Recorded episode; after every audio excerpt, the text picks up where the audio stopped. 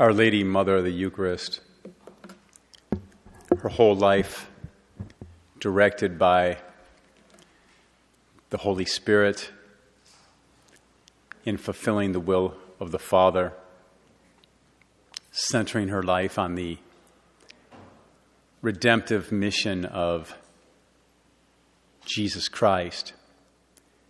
She's so associated with our Lord, Savior, Redeemer,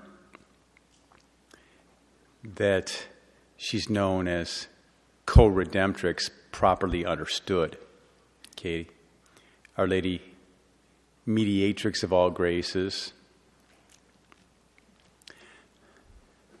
All graces come to us through Mary. There's only one mediator between God and man. And this is important to understand. There's only one mediator between God and man, and that's Jesus Christ, the God man. Jesus Christ is the only mediator between God and man in the order of justice, because only the God man can satisfy the justice that was offended, that offended God. And one offense against an infinite God as an infinite offense. And so it took God Himself to satisfy that injustice. Understand? There's one mediator between God and man in the order of justice. But in the order of grace, Mary is the mediatrix of all graces. The graces that Jesus won for us by his sacrifice on the cross, which we'll be speaking about more tomorrow when we get into the sorrowful mysteries. But they're all connected. those graces that Jesus won, the merits that he won, are distributed by Our Lady. At the holy sacrifice of the Mass, remember there's only one Mass, and there's only one priest, Jesus Christ. But the Mass is represented in an unbloody way where the merits and graces of Jesus Christ are distributed. Mary, who was at the foot of the cross, is the mediatrix of all graces. The church fathers speak of Jesus Christ as the head of the church, and we are the body of Christ, but Mary is the neck of the church. Everything comes from the head to the body through the neck. But we must be clear there's only one mediator between God and man in the order of justice. That's our Lord Jesus Christ, the God man. Only the God man can satisfy the justice of God that was offended through sin.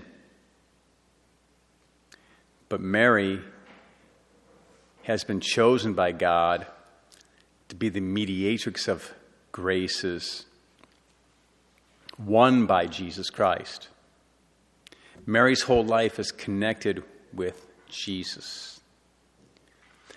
But we, we in a special way, are supposed to continue his redemptive mission empowered by the Holy Spirit. We, the faithful. And that's why it's important to have a strong relationship with Jesus in the Most Holy Eucharist and with Our Lady, Mother of the Eucharist. That's the purpose of this retreat. We don't know what God has in store for any of us.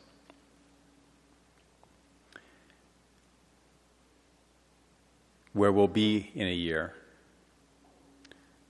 All I know is that it will be wonderful because God is a wonderful God. Glorifying His goodness is glorifying God. And in fact, the Catechism itself talks about praising the goodness of God that's beyond all goodness is the way you glorify Him. He's a good God. Our Father is so good. He's, it's like we don't even know what good is. That's what St. Thomas Aquinas talks about in a certain way of approaching the perfections of God. In describing them, we have to admit in a way that God is so good, it's as if we don't even know what good is. And that's pretty good because I've seen some good things. I know some really good things. I, I, know, I know many of you personally. I see so much goodness in you. I do urge you to see goodness. Make that choice every day to see goodness. Be edified by other people's goodness. Every person has limitations, weaknesses. We're finite creatures by definition, we're going to have limitations, right? A finite creature has limitations and weaknesses. And that's just saying things nicely. We have imperfections and sins. And boy, we're really good at pointing out other people's mm, weaknesses and imperfections and maybe even their sins. But God created us in his image and likeness. He loves us. And if you love someone, you love what they love. And you love who they love, right? Right? So God loves all of you. So I don't walk around and go, okay, God, I'm going to love them because you love them. Let's get real. Let's love. The surest way to grow in your relationship with the Most Holy Eucharist, that is love. He is love. Love right on the altar. The sacrament of charity. He'll transform your heart. So you'll be consumed and transformed in the fires of divine love, consumed and transformed in the fires of divine love, who is the Holy Spirit. And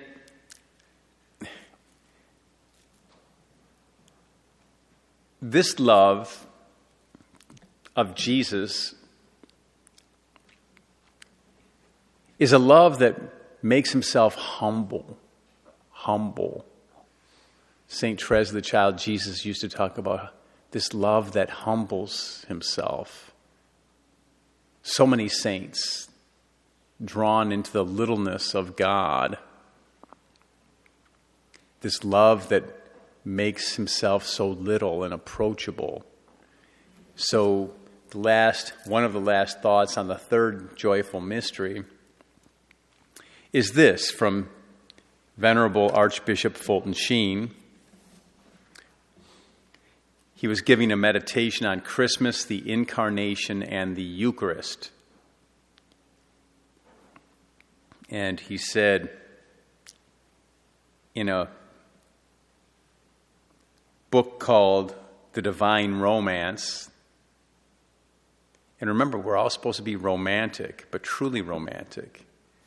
St. Augustine says, To fall in love with God is the greatest of all romances. To seek God is the greatest of all adventures. And to find God is the greatest of all human achievements. That's the truth. I'm in, I'm in a love affair. I hope you are. I'm in a love affair. And when you're in a love affair, everything's good. Everything's good. Except when you're missing your lover.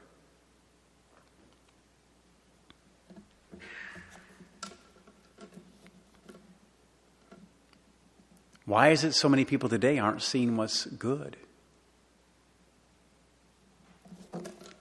they're not having that relationship with the Eucharist. So, Archbishop Fulton Sheen said that man has never loved, never will love anything he cannot get his arms around. And the cosmos is too big and bulky. That is why the immense God became a babe, in order that we might encircle him in our arms. I like it. I see some people there smiling. It's good. I hope you all like it. God made himself approachable, lovable. Who'd be afraid of a little baby?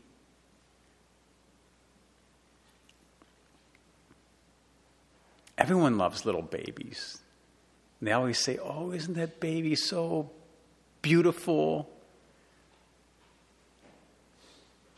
And you smile sometimes because they're kind of wrinkly a little bit, but you know, they're beautiful.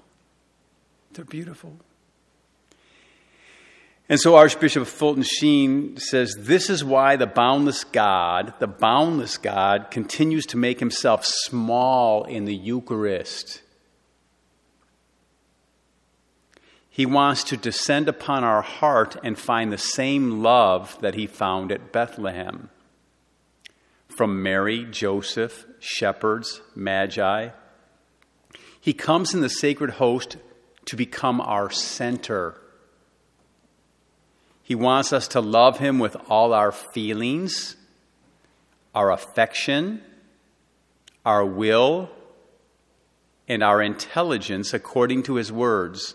You shall love the Lord your God with all your heart, and with all your soul, with all your strength, and with all your mind. He will make us apostles of His love.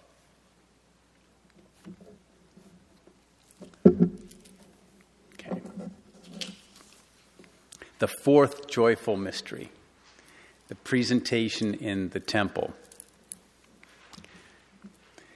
Well, continuing with chapter 6 of Ecclesia de Eucharistia, in number 56, St. John Paul the Great says Mary, throughout her life at Christ's side, and not only on Calvary, made her own the sacrificial dimension of the Eucharist, the sacrificial dimension of the Eucharist. The, remember the holy sacrifice of the Mass. St. John Paul the Great refers to the Eucharist in terms of sacrifice, presence and banquet, banquet of communion. Those three aspects are very important in John Paul.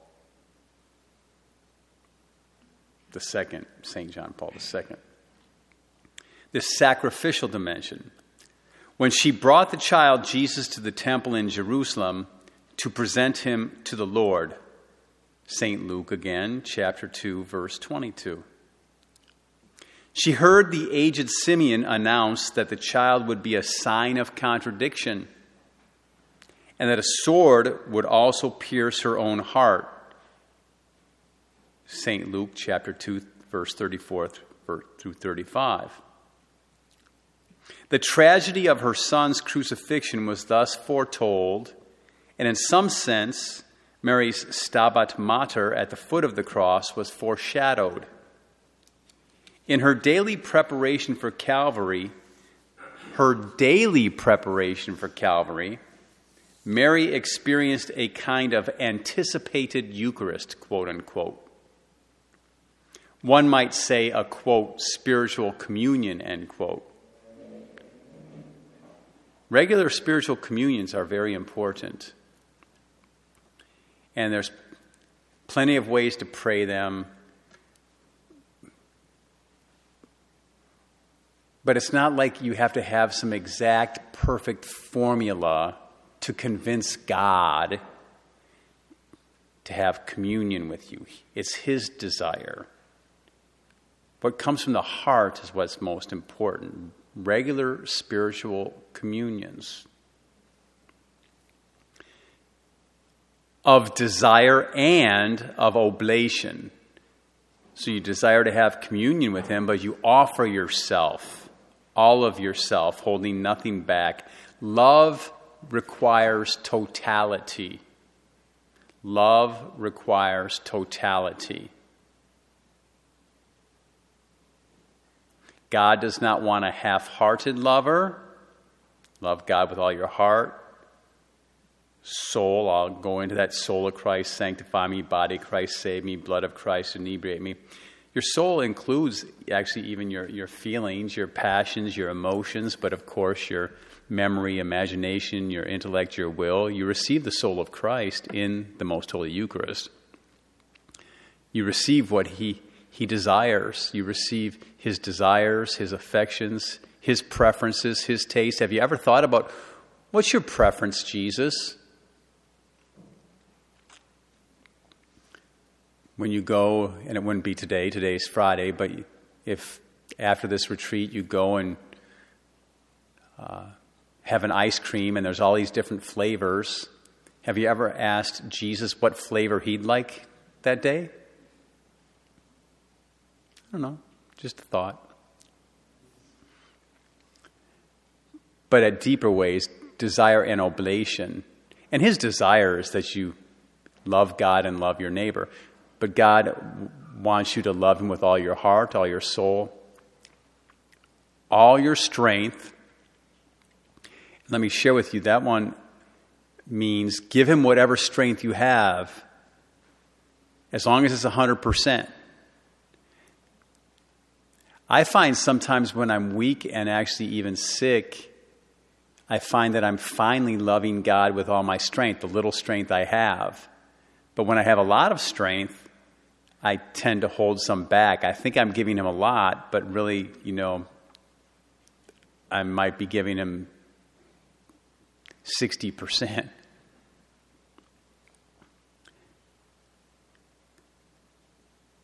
I remember celebrating Mass, and I could barely stand up for the whole Mass. I had had, had a certain um, certain thing I had to fight off in a foreign country, and uh, I was just basically able to get up and celebrate Mass, and I, you know, thought I might even pass out, and but I was loving Him with all my strength.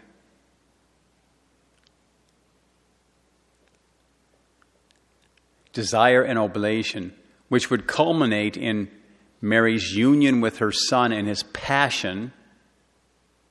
Remember the passion of Christ, and Mary, when I think of the passion of Christ, I think of Mary as compassion. Compassion means with passion, right? So Jesus' passion and Mary's compassion is something that's very pleasing to God.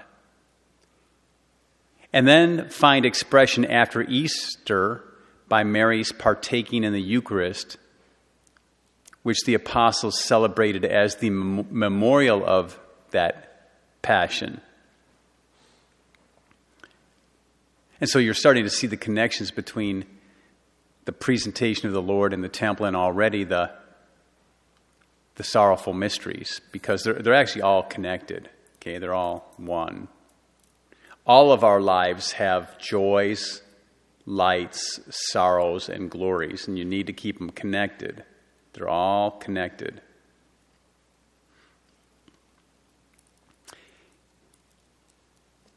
St. John Paul II goes on to say, What must Mary have felt as she heard from the mouth of Peter, John, and James and the other apostles the words spoken at the Last Supper, This is my body which is given for you, from St. Luke's Gospel, chapter 22, verse 19. The body given up for us and made present under sacramental signs was the same body which she had conceived in her womb. For Mary, receiving the Eucharist must have somehow meant welcoming once more into her womb that heart which had beat in unison with hers and reliving what she had experienced at the foot of the cross. and all that's connected, that flows from the fourth joyful mystery. The fruit of the fourth joyful mystery is obedience. That's the virtue with that. So you have the first joyful mystery is humility. The second joyful mystery is love of neighbor. The third is poverty or detachment. Very interesting that St. Teresa of Avila says to enter deep prayer the higher states of prayer, there's three fundamental virtues that are necessary to enter into those. And guess what they are? Humility, love of neighbor, and detachment. The very first three joyful mysteries.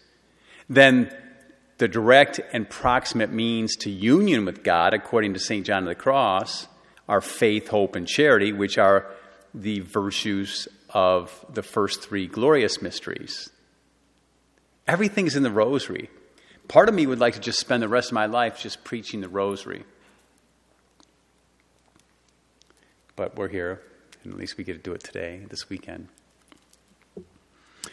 Obedience. So sometimes when I'm praying these decades, I'm, going, why is obedience assigned to that decade? I mean, there's 20 decades, right?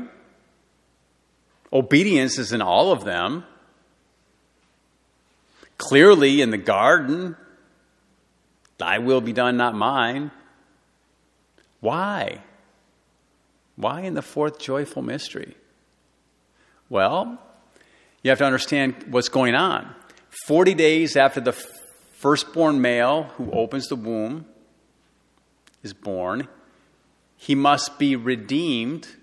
You present him in the temple, and poor people would give an offering of a pair of turtle doves, right? And St. Joseph and the Blessed Virgin Mary offered the offering to the poor. They're offering Jesus Christ, the firstborn male who opens the womb of Mary. But does the Redeemer need to be redeemed? That's the question, you see. There's the point. Jesus is so obedient, he follows laws that were given by God that don't even apply to him.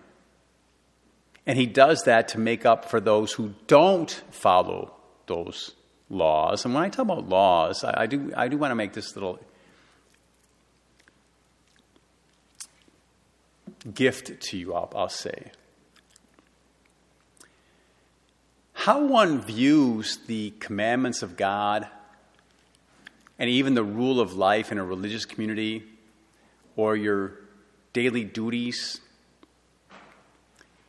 according to your state in life, your really indicates a lot about how you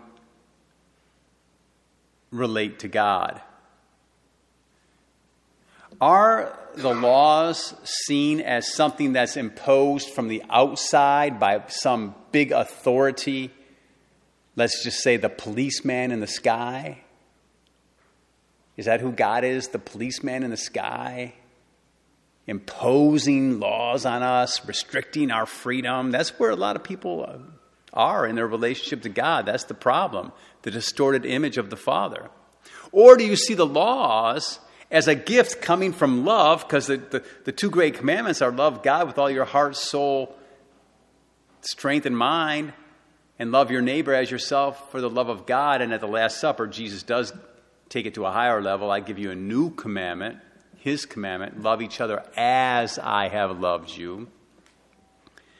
But you see those coming from inside in a relationship that's a gift that's going to guide your life and help you grow and develop, and they're actually going to protect you. I was sharing with somebody in the airport in Omaha how uh, you can look at the, the commandments, the laws of God, almost as, a, as this, these lines that go out infinitely this way they keep expanding. But at first, when you enter, there's this little narrow passage. They seem very narrow, but they go out infinitely. And in here is so much freedom. And you can only love freely. Love must be free. So that's where you please God. Our, our life should be focused on doing what is good, pleasing, and perfect to God. Good, pleasing, and perfect. Focus on that doing His will and doing what's good, pleasing, and perfect, not just doing the bare minimum. The Pharisees and Sadducees and the scribes were actually minimalist. When you get overly legal, you're a minimalist. You're saying, just tell me the minimum of what I have to do. People get so rigid. What they're really saying is, I just want to know the minimum. Oh, I'm supposed to, I have to go to Mass, they'll say. For how long? One hour? A week? But there's 168 hours in the week. What are they saying? God gets one, I get 167. You know how much trouble I can get in in 167 hours? I want everything to belong to God. Everything. Everything at all times. I don't even want my own will. I, I want just your will, God. So Jesus teaches us, he, he obeys laws that don't even apply to himself. This is a good guide for religious. And Mary, the first and perfect disciple, follows suit in the same way. Did Mary need to be purified when she went to the temple? That's, that was part of the, what was happening is the purification. Did Mary need to be purified? She who was immaculately conceived gave the virgin birth? No, Mary didn't need to be purified, but she allowed herself to be presented to be purified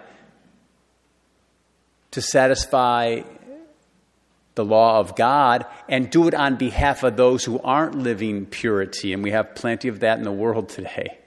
So the religious and those who live the evangelical counsels, you find obedience, you find purity or chastity right there. And you also find the poverty, the offering of the two turtle doves, poverty, chastity, obedience. You find them right there in that mystery. And that's why the presentation is the World Day of Consecrated Life. But what you see is that obedience, obedience means to listen with the intention and desire to act, from the Latin ab audire, like audio, audire, to listen with the intention and desire to act. So, obedience they come to the temple. The Holy Family comes to the temple. And wow, there's Simeon waiting. He's been waiting for so many years for the promised one. Waiting, waiting, waiting. Prayer, fasting, service, sacrifice, waiting attentively. And then he holds the Messiah the long awaited ones, so joyfully. And he sings the Nunc Dimittis, which we sing every night in the church, all around the world. Lord, now you let your servant go in peace. Your word has been fulfilled. We should be able to say that every evening. You look back on your day and you say, Lord, now you let your servant go in peace. Your word has been fulfilled. My own eyes have seen the salvation which you have prepared in the sight of every nation, a light of every peoples. A light to reveal you to the nations and the glory of your people Israel. Every night, we should be able to say, Lord, your word has been fulfilled. My own eyes have seen it. That's a good way to end the day.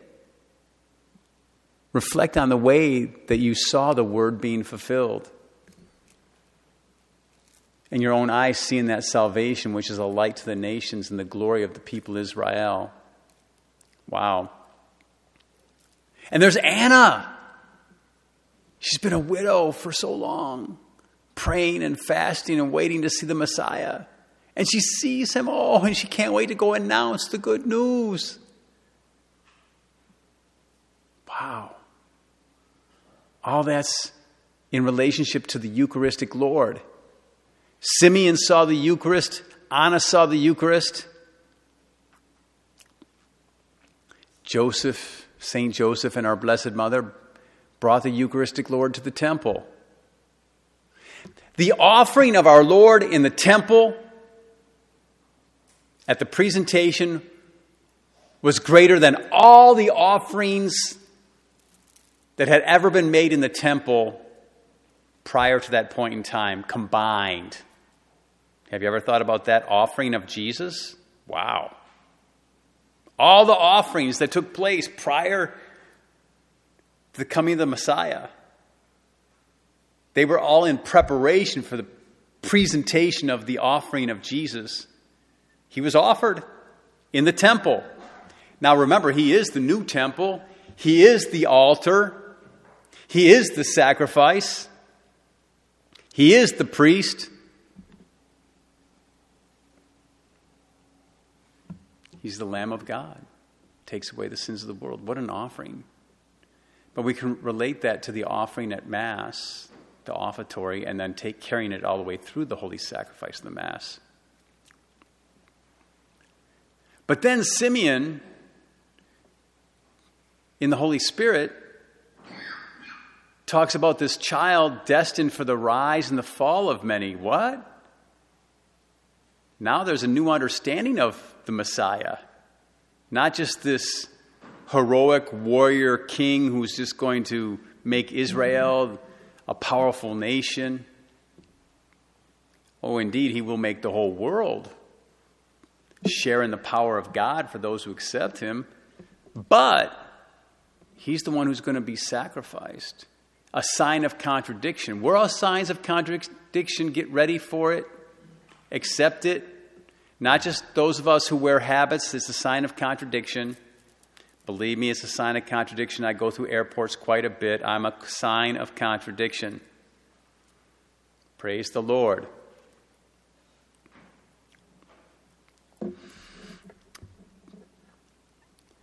People have to make a choice. Do they choose Jesus or they choose the world? There's no in between. You can't serve God and mammon.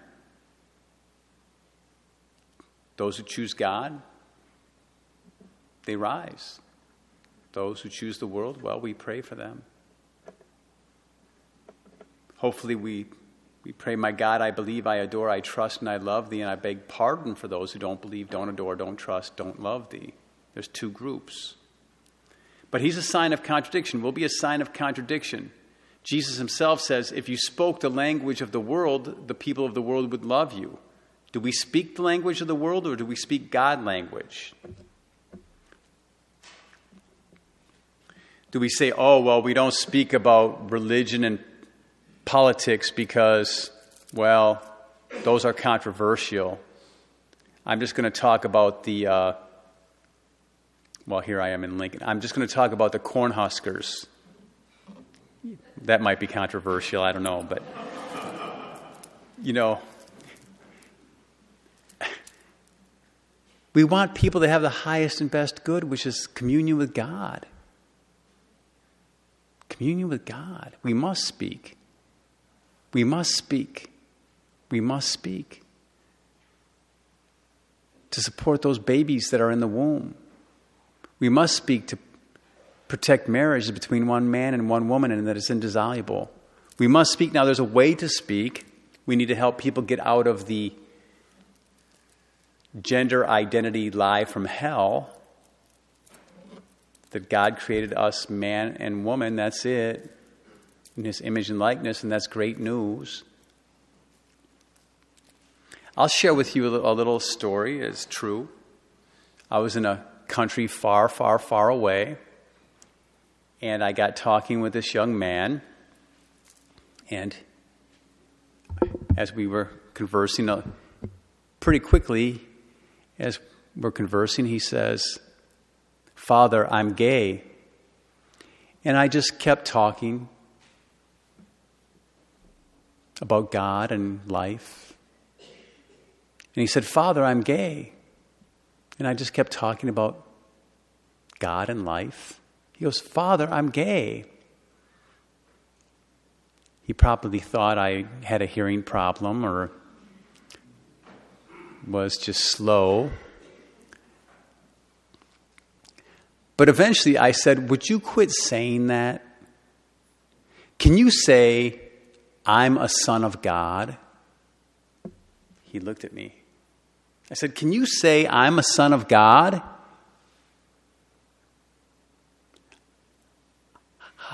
I'm a son of God. He was so happy. That's his identity, right?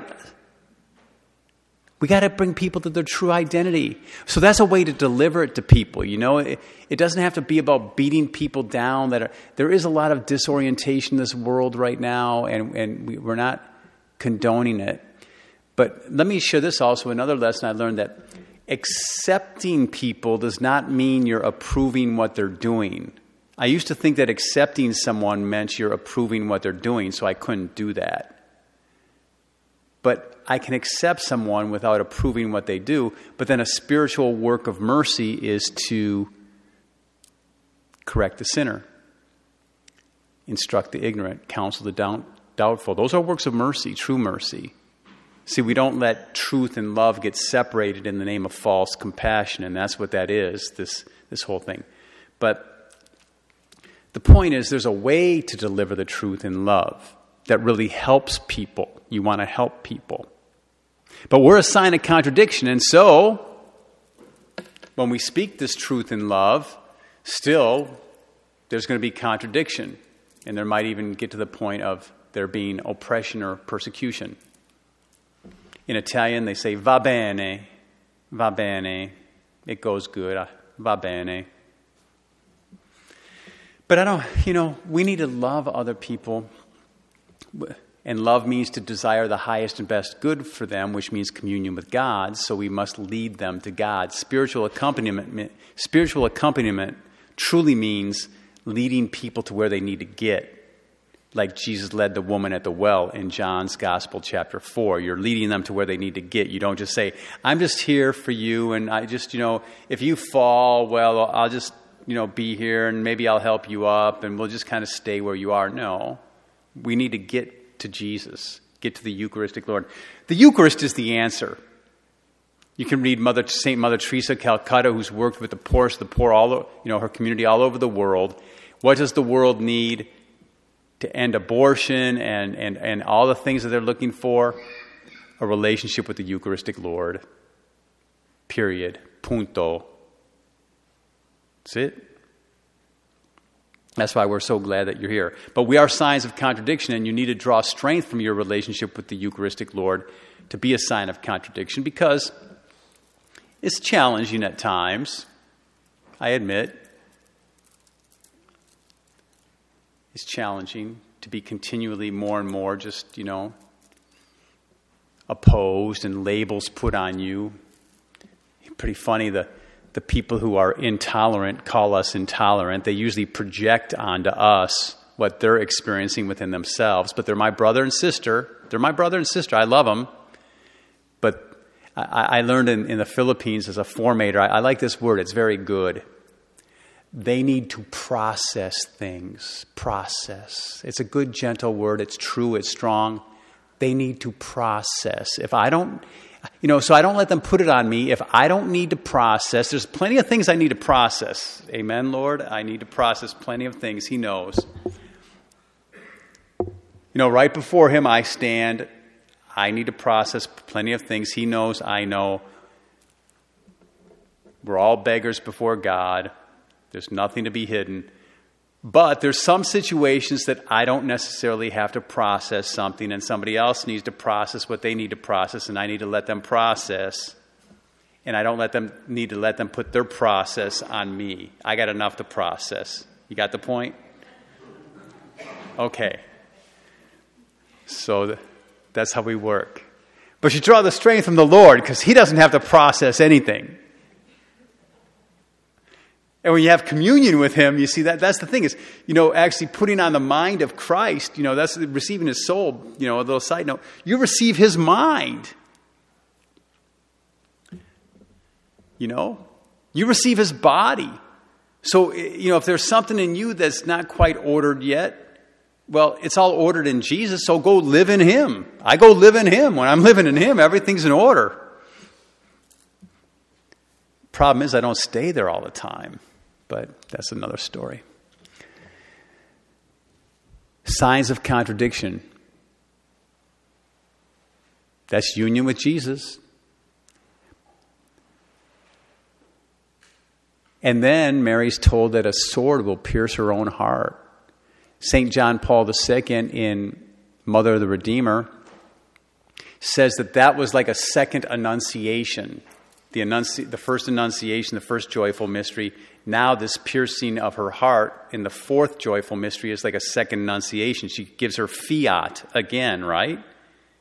Unspoken, but yes, her whole life was fiat, fiat, fiat, fiat, fiat, fiat to whatever God asked part of relating to the Eucharistic Lord, you can take the seven sorrows of Our Lady. I, I obviously won't be able to get to those during this retreat. I, I had thought that, that was going to be one of the things I was going to bring in, but we're still on the fourth joyful mystery on the last conference of the two full days of conferences. So, uh, as I do speed up, I'm not speeding up because all the other mysteries are not as important it's just that you're getting in the pattern of how to view things. You understand? That's my goal. Are you with me? You understand? It's for that you to take it to your own prayer. Okay? So we, we, we, go through all the foundational things, and then, then you do it through your own prayer. This is a, you have a lifetime at this. A lifetime at this. We're in this for the marathon. This isn't a sprint. I'm too old to sprint anyway, but we're in, in the marathon. And this is what John Paul II is talking about the fourth joyful mystery. This relationship with the sacrificial dimension of the Eucharist, preparing Mary for the other six swords that will pierce her heart. In the spiritual life, I have found that God and His love will prepare you for greater challenges later. But He's such a loving God, He, he, he, he knows how to prepare you. And so, you know, there's the dark night of the senses, and then you get to the dark night of the soul. But this brings me to the fifth joyful mystery, the finding of Jesus in the temple. But remember, prior to that is the losing of Jesus in the temple, right? One of the sorrowful sorrows of Our Lady, right? Okay, the fruit of this mystery is the joy of finding Jesus. All of us in our spiritual lives, uh, I can only speak for myself, but sometimes we lose sight of Jesus. But the joy of finding him, he's there and he's in every tabernacle in a Catholic church all over the world.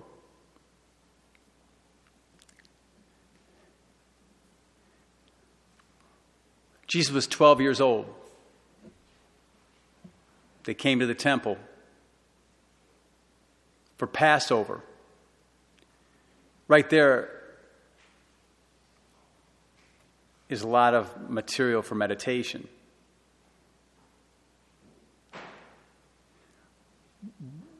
What were Jesus, Mary, and Joseph speaking about when they came to the temple?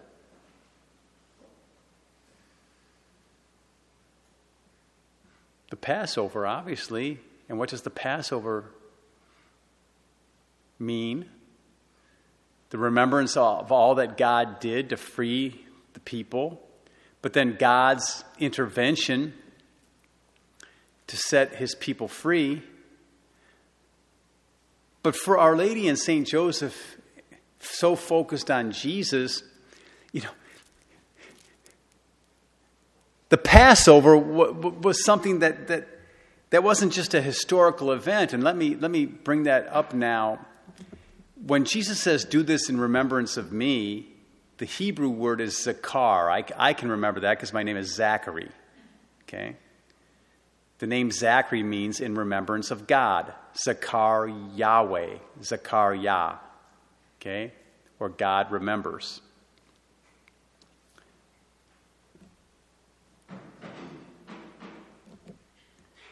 In the Hebrew mindset, to remember isn't like an American mindset of just remembering a historical event. is to make present everything from the past right now in the present. Everything is made present. Do this in remembrance of me. Remember my whole life. When he gives us his body and blood, the Semitic mindset or the Hebrew mindset at the time, the body meant the whole person, everything he, he stood for, everything he did, everything he taught. And remember, he taught a lot without words. And blood was seen as the seat of life. He's going to pour out his very life, all of it. Okay? His whole person, his whole seat of life. S E A T. Do this in remembrance of me. So they go to the temple to remember the Passover. And anytime you hear temple, again, you want to remember Jesus is the new temple. Remember, he said, Destroy this temple, in three days I will raise it up. Jesus is the new temple. In that temple is the altar. On that altar is the sacrifice, the Lamb of God who takes away the sins of the world. And the one who offers that sacrifice is the priest, Jesus Christ, the one eternal high priest of the new and eternal covenant, a new and eternal covenant. So Jesus is the temple, the altar, the sacrifice, and the priest. And as they come into the temple, remembering all that God had done and all the offerings, all the great things of the Passover, they're just so joyful. The Holy Family is so joyful. Because part of remembering Passover, I, I want you to think about what is a Passover. The Passover means you pass over from somewhere to somewhere else, right? You're passing over, right? Now we know that in, in, in, in, in Exodus, there was the blood of the lamb that was put on the lintel and the doorpost, and the destroying angel passed over those who obeyed God, right? But you can also think of Passover in this regard passing over from death to life. Passing over from slavery to freedom. Passing over from darkness to light. Passing over from even earth to heaven. Wow. That's what's going on. And God's doing that every day. Jesus is our Passover. And it's by his sacrifice that he sets us free from the hand of Pharaoh, who's a type of the devil, and from slavery, free from the slavery to sin, and the death that follows sin. He gives us life. He says, I am the way, the truth, the life. And let me make this clear at this point. Jesus does not say, I am a way, a truth, and a life. There is only one way to God, Jesus Christ, who is God. There's no other name in heaven, on earth, or under the earth by which man can be saved. Jesus Christ is Lord. Amen. The way, the truth, the life. There is only one true God, the most holy Trinity. The God that Jesus Christ revealed, as Jesus Christ revealed him. So they're in the temple talking about the great works of God and all the sacrifices of old again on the Passover don't equal what Jesus is already now anticipating, what Mary is anticipating, what Joseph is aware of, what's going to go on. And they're just so full of joy. But then they start to head back to Nazareth from Jerusalem. And about a day's journey, they don't find Jesus. Many say this is because when they came in from Nazareth to Jerusalem, Jesus was 12, but he wasn't yet considered a man until after that Passover. And so he would have come down traveling with Mary, his mother, the women. But when he was returning, he, he, he was going to be traveling with Joseph and the men. But Joseph thought, now this is not in Scripture, this is private revelation, so I always have to qualify that. This, this is for your belief or not, but it makes eminent sense to me. Joseph thought, well, Jesus is always with Mary. Good thought, right? Jesus is always with Mary, right? But Mary's thinking, well, he's a man. He's going to travel back with Joseph. And so a day into it, they're going around and they're saying, Where's Jesus? Innocent mistake, right? Have you ever made innocent mistakes, my brothers and sisters? As parents? I mean, we've made plenty of mistakes, don't get me wrong, but sometimes there's innocent mistakes, right? Good thoughts. So they're looking around and they don't find Jesus, and now they, they have concern. Again, based on private revelation, Mary was concerned mostly because she, they were talking about the Passover, and Mary wanted to be at Jesus' side. She knew he was going to be a suffering Messiah, that he was going to lay his life down. She knew that from the Old Testament, right? She knew that. She didn't know when it was going to be. So maybe it was happening and she wasn't there for him. Now she's concerned. And Joseph obviously is concerned. He's the guardian of the Redeemer. They eventually go back to the temple, to the mercy seat. That's where the presence of God was. So that was part of the joy of being there in the temple. The presence of God was in the temple. And they come to the, the mercy seat, and then they see Jesus teaching the elders, listening to them and asking them questions. That's part of your Eucharistic relationship with Jesus. It might be an adoration or when you receive Him, and then after the holy sacrifice of the Mass when, you, when you're in a holy hour with Him, do you ever hear Him asking you any questions, just listening to you and asking you questions? Does He ever just, you know, listen and ask you questions? Like, my child, why are you trying to do this on your own strength? I don't know. Maybe that's just a question for me.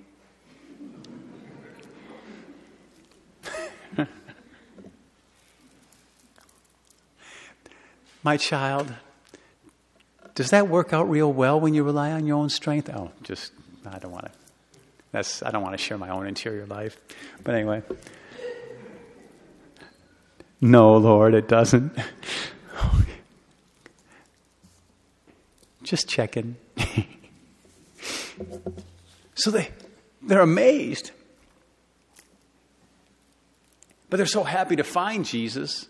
But what are the first words Jesus says? These are the first recorded words of Jesus in Scripture. The first recorded words of Jesus in Scripture. I must be about my Father's business. That's what he came for, right? What were, what were his last words on the cross? Father, into thy hands I commend my spirit. Jesus spoke about the Father all the time. All the time. That's what he'll speak to you about the Father. He came to reveal the Father, to make the Father's love visible. He spoke in the Beatitudes about the Father. He spoke on the Sermon on the Mount about the Father. He spoke, you know, about the lilies of the field and God's providence. Even when he was going to go into his passion, he talked, you know, now is the time, Father, for me to be you know, for me to give you glory, essentially. The time has come. I've come to do thy will. Everything was about the Father and his providence and his mercy. He spoke about the Father so much. First words, last words. The Father, the Father, the Father. And then it says Jesus went with St. Joseph and our Blessed Mother and was obedient to them, obedient to creatures, the creatures he created uh, a great scholar on St. Joseph said that this was the moment where Joseph actually realized his participation in the passion of Christ, that he wasn't going to be able to be there when Jesus laid down his life, but he experienced his own passion in accepting that you know his role was to be the guardian of the Redeemer and to be the guardian of the Blessed Virgin Mary and her spouse. But that Jesus and Mary were going to go forward into that passion. But Joseph was experiencing his own passion. Now, again, uh, some of the things I brought up in this mystery or these last couple of mysteries are some, this mystery particularly, are some private revelation. But I love God so much, I seek to love the mystery. And in seeking to love the mystery, I find solid, solid, solid resources that are consistent with all the theology I learned in Rome and other places. Proper theology, okay? So it all fits. But again, you're free to accept it or not. But in the end, what we do know is that they were in the temple at the celebration of the Passover. Jesus was 12 years old. We know that. It's this is just logic. What were they talking about? They were talking about the Passover and the meaning of the Passover. And all this relates to the Eucharistic sacrifice of Jesus. That's the point. Remember, the, all these mysteries now we're going into all relate to the Eucharist, right? That's the whole point. Mary's the mother of the Eucharist, and we're learning to contemplate the Eucharistic face of Christ in the school of Mary in the Eucharist. That fifth mystery right there is about the Passover. And that would take you to the Last Supper and all the sorrowful mysteries, right? And then the resurrection.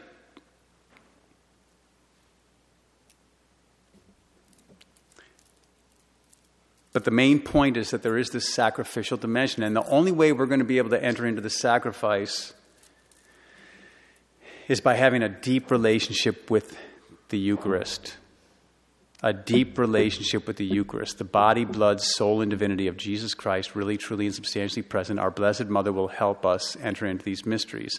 But the more you enter into them, not just for the sake of uh, mystical ecstasies, those things are, are gifts from God, but St. Teresa of Avila says that spiritual consolations and mystical experiences, so forth, so on, are given to strengthen us to embrace the cross. That's why they're given.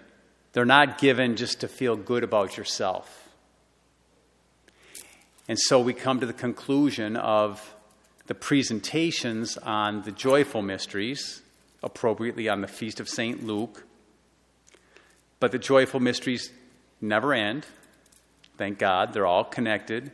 But you've learned a way of approaching the mysteries that you can take into the luminous mysteries, the sorrowful mysteries, and the glorious mysteries that we'll be addressing part of them tomorrow. But it's been a wonderful day. I thank you for your attention and your sacrifices and your prayers. We will have evening prayer, and then at 7 o'clock, uh, we'll have the sacrament of reconciliation, which we commonly call confession, from about 7 to 745 for those who would care to come. And then at 8 o'clock, a Eucharistic healing service. A Eucharistic healing service. So we now thank our Eucharistic Lord. And we ask our Blessed Mother, Mother of the Eucharist, to help us embrace the gift and the mystery and make it a part of our life